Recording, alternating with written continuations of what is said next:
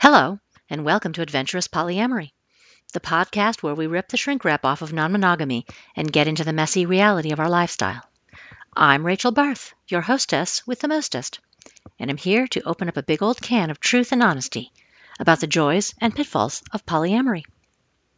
Today, we are looking at a topic which is unique to modern polyamory, the veto.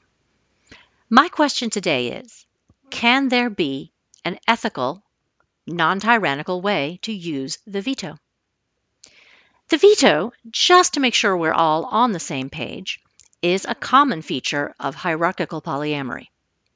The person who has veto power can use the veto to cause their partner to sever ties with another partner, usually a newcomer. It is generally viewed as either an important protection for the original relationship or as an invasive, borderline violent form of coercion, depending on your personal philosophy. Essentially, you might use the veto to remove a partner or a potential partner from the pool, perhaps because you feel upset or scared about how they might behave. For instance, I feel pretty sure that if we had had the veto, my husband would have vetoed Big E. And, for what it's worth, he might have been right to do so. I was crazy about Big E, but the operative term there is crazy. There were many aspects of his behavior that were indeed problematic. The memory of my own idiotic behavior back then is part of why I continue to give thought to the veto and whether it can have a good place in our lives. I know very well that it's not necessarily a bad thing to let your closest loved ones have your back.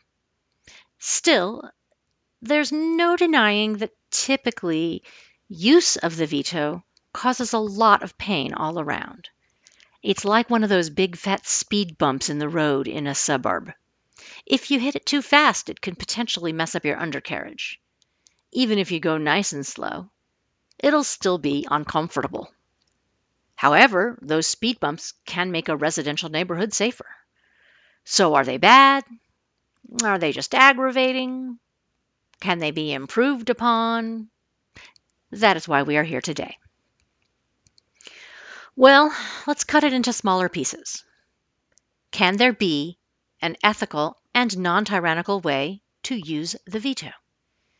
If you go way back to episode 5 of this season, you can check out my deeper dive into the topic of the ethics of ethical non-monogamy.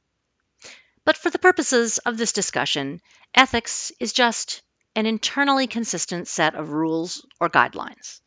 So, for instance, you could have two guidelines: don't steal and don't lie. This is pretty good, and if you make it through life having followed these, you are doing pretty well. But let's say we add another guideline: protect your women folk. Again, you can follow this guideline your whole life, rigorously, and that would make you ethical by your personal standards and many outside observers too. And yet, at this point, we are actually drifting into problematic territory, because protect is a very broad term. Are you waiting for a threat to arise and then defending against it? Did your womenfolk consent to this protection? Are you proactively seeking out ways to protect them from harm? Or, as we could put it differently, are you interfering in their lives? At this point, you're ethical, but in serious danger of turning into a sexist. What if someone who you consider very dangerous appears? Perhaps someone whose gender identity or race are threatening to you. Is it ethical to do violence to that person because you are protecting your womenfolk? Your ethics won't necessarily keep you on the side of goodness, although you might imagine that they do. A nice pop cultural example of this is the TV series Dexter, based on the excellent book series of the same name. Dexter is a serial killer, and he works as a forensic crime scene analyst for the Miami PD. His serial killer victim of choice is other serial killers, or any person who somehow escaped justice despite being obviously guilty. So he has a clear system of ethics. He only kills the guilty. Now, is this good or is it bad? Is it wrong to kill other killers? It's a murky discussion for sure. This is what I mean when I say that ethics can be fully consistent without necessarily being positive or benign. So that's the short-form version of why ethics is not necessarily what we would broadly call good, kind, or compassionate.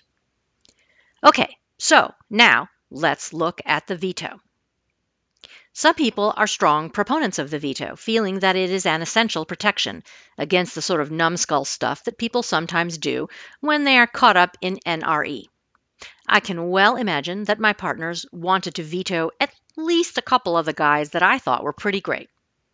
And I've definitely had a moment or two where I've wished that I could call 1-800-GET-JUNK and have the dudes with the truck haul some stuff away.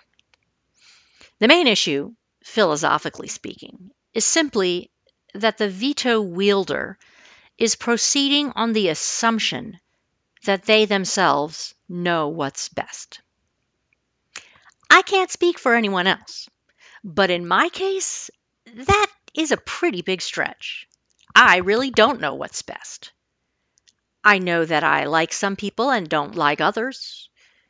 But beyond that, I'm not psychic, so there's no guarantee at all that I know what's best. Plus, you can take it even farther.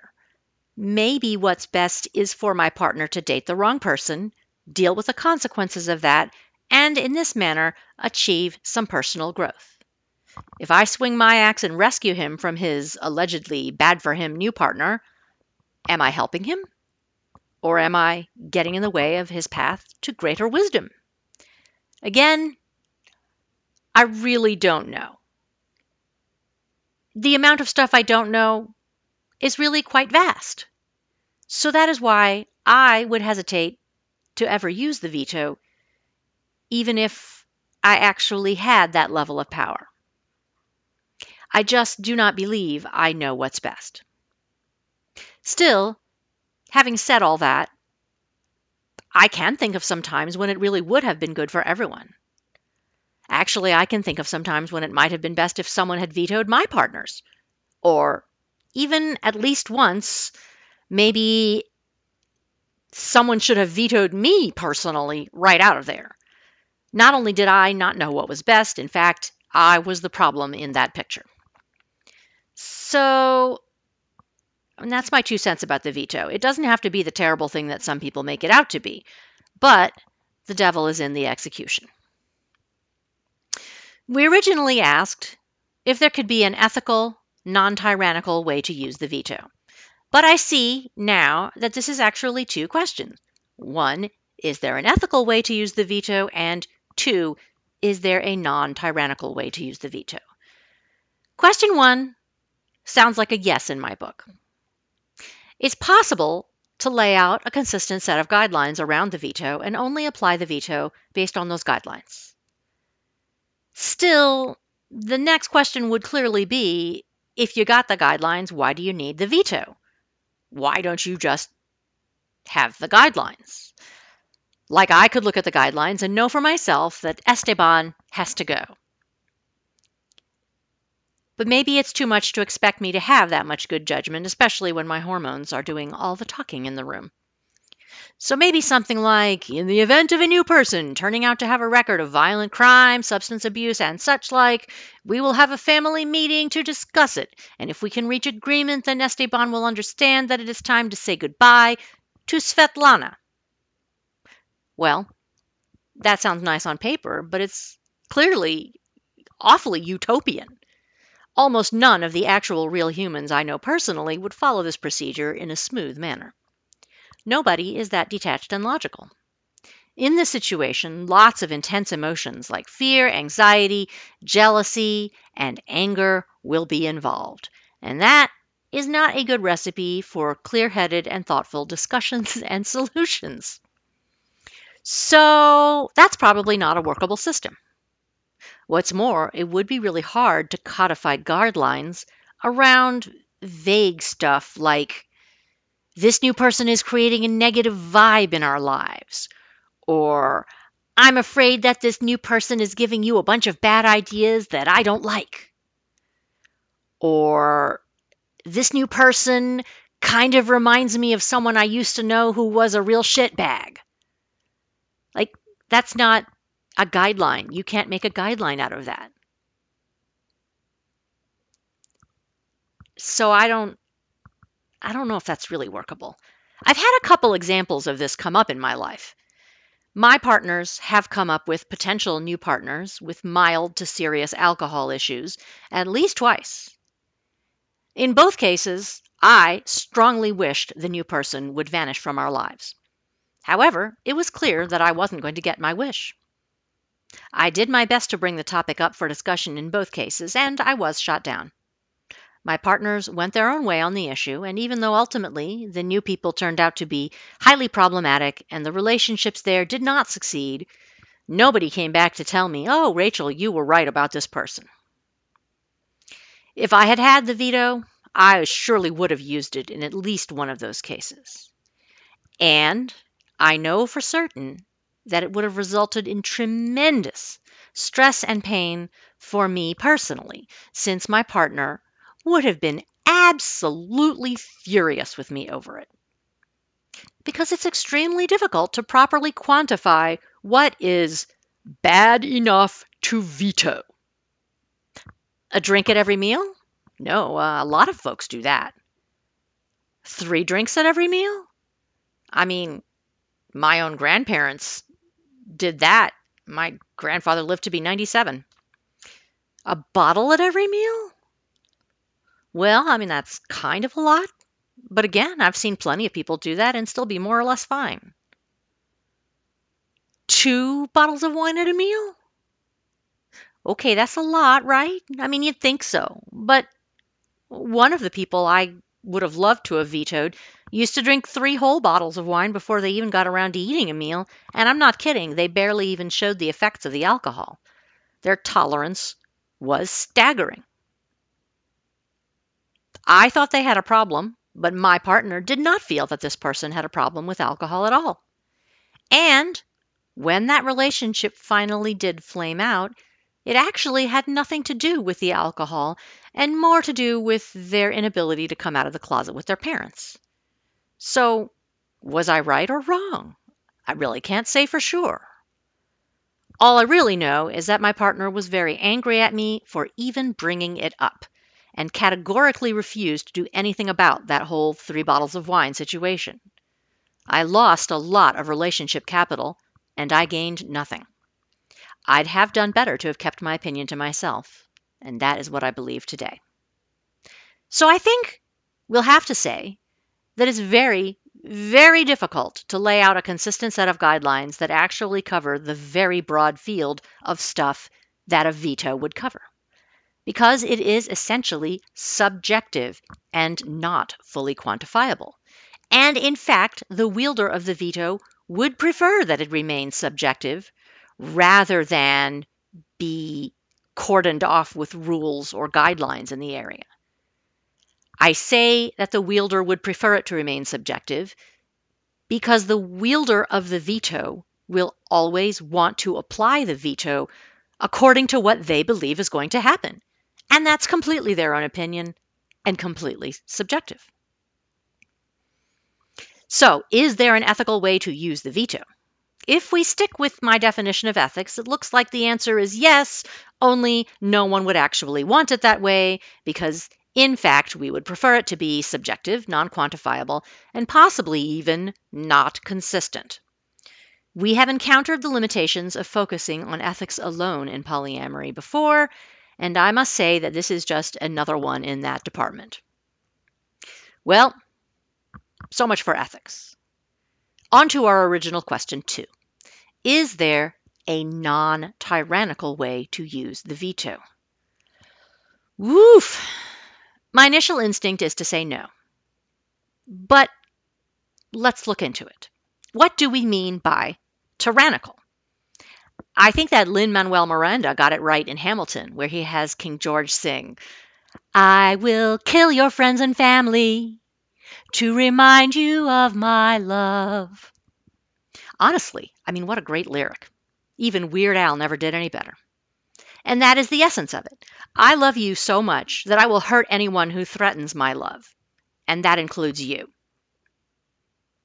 A tyrant knows that what they want is the most important thing, and no one else's opinions or ideas matter much at all.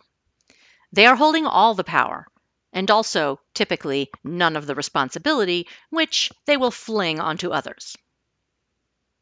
By contrast, a leader may hold all the power, but they will also shoulder all the responsibility. That is generally the dividing line between a leader and a tyrant. A great leader never forgets that they serve their people. A tyrant only sees that people are supposed to serve them.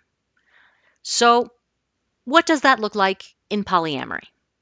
If I am using my veto in a tyrannical manner, then I'm basically exercising my power without regard for the effect I may have on others. I'm completely prioritizing only my own feelings, needs, and opinions. Normally, in order to lead well, a person must listen to their team members and properly respect the wisdom and expertise found there. A good leader uplifts and supports the team, clearing away obstacles so that the whole team can succeed. They have to make the hard calls sometimes, but their team trusts them to do this because they have always showed how much they value all their team members. They have a lot of relationship capital built up. All this is Basic Management Techniques 101. For the absolute most testosterone-drenched version of this, I do recommend the works of former Navy SEAL Commander Jocko Willink. I especially recommend listening to him on YouTube. If you ever doubted that gender is performative, you will see the light as you absorb his nigh parody-level performance of masculinity. I adore him, and I have indeed found some value in his principles. So, in general, your polycule will not resemble the SEAL team that Jocko talks about, but the principles still apply. The only way you could apply the veto in a non-tyrannical manner would be via these principles of good leadership. And we see the same problem again. The devil is in the execution. Only a good, wise, trusted leader could potentially use the veto non-tyrannically. Are you a good, wise, trusted leader? Do you truly accept a leadership role in your polycule? You can't be a leader who only leads when it's time to nerf someone else's love life. Leadership is an everyday thing. Are you getting up every day and putting the needs and goals of the team at the front of your mind? Or are you putting your own needs first? That's a thorny issue. If you put everyone else's needs ahead of your own, eventually your needs will go completely unmet. So you have to keep an eye on your own needs continually. But if you always put yourself first, that's not right either. Plus, at some level, your own needs and goals should align fairly well with the needs and goals of the rest of the polycule, right? Like if most of the polycule want to live together, and then you also want that.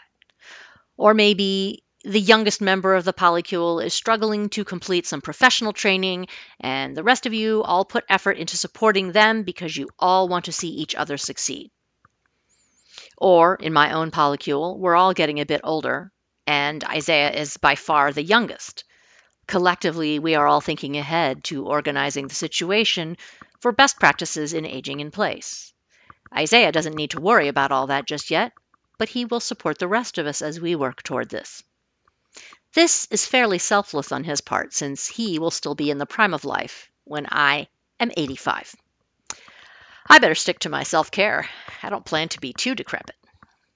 Back to the veto. We are right in the sticky spot here. I think in the end, the best analog for it is how arranged marriages work. The parents are taking a lot of control, and they are thinking about how to maximize success for their child and the whole family as well. But are they also thinking about maximizing their child's happiness? I've actually known a number of people who were married by parental arrangement, and it can work just about as well as any other system for getting married. One of my college roommates, her parents were married that way. They never even met before the wedding. The groom, her future father, went to knock on his in-laws' door the night before the wedding. The father of the bride answered the door and said, "What do you want?" The groom said, "I just want to see her, please. It won't change anything, but may I please see her?" The father said, "Nope, see you tomorrow," and shut the door right in his face. By the time I met this family, they had 3 children and seemed as happy as any other family. Although, if memory serves, I caught head lice from the youngest child during that visit. Ah, good times. So, if you want to exercise the veto, you must be like a loving parent who's trying to maximize the future happiness and success of their child. Is that really possible for us? Is it truly possible to use the veto in a selfless manner, focusing only on the needs of the other person? Historically, parents have used the arranged marriage in a variety of ways, not all of which were about the happiness of the child. This is why most of us in the West no longer practice arranged marriage. We would prefer to screw up our lives under our own steam. And my love for my partners is not like a parent's love. It's not a selfless emotion. I can't really forget about myself here. My own fears and desires will always occupy at least a corner of the picture. It's also true that as a parent, it's literally my responsibility to help solve my child's problems and clear away obstacles. But as a parent, is it actually my responsibility? But as a partner, is it actually my responsibility? If I enact the role of the parent, am I essentially reducing my partner to a child? How can that be done in a manner that's truly for their good? I can't really see that working out. If we go further down that road, there's the fear of damaging the original relationship. I could have saved my husband a lot of pain and sadness if I'd had the veto. But would he have appreciated or understood my motives? Would he have been able to withstand the discomfort of having the veto used against his partners? Realistically, I have to bet it wouldn't have been that positive. It would have been more likely that he'd have been mad at me forever for doing that. And he's not the only one. I mean, Kathy doesn't even let me tell her how to organize her kitchen. She would definitely not tolerate me forcibly evicting her partner. I would be lucky to survive such an event. See how difficult it is? Not only do you have to be selfless and wise, but now you have to also be compassionate and have a huge reservoir of trust built up with your partners. And I doubt anyone I know has enough relationship capital built up to survive using the veto more than once. Ugh. Last bit of thought. Let's revisit that group or committee idea. What if it was a group veto? Like collectively, all the members of the polycule could vote to remove a member or a potential member. So Kathy and Isaiah and the Amazon and I could all vote together to get rid of John's newest fling because she's an uncontrollable drunk with anger issues. That sounds a little better. I mean, the blame can be spread around more. But on the other hand, it magnifies the difficulty of doing it right, since now you all have to be selfless, wise, compassionate, and trust each other fully. Again, not technically impossible, but still seems like a bit of a reach.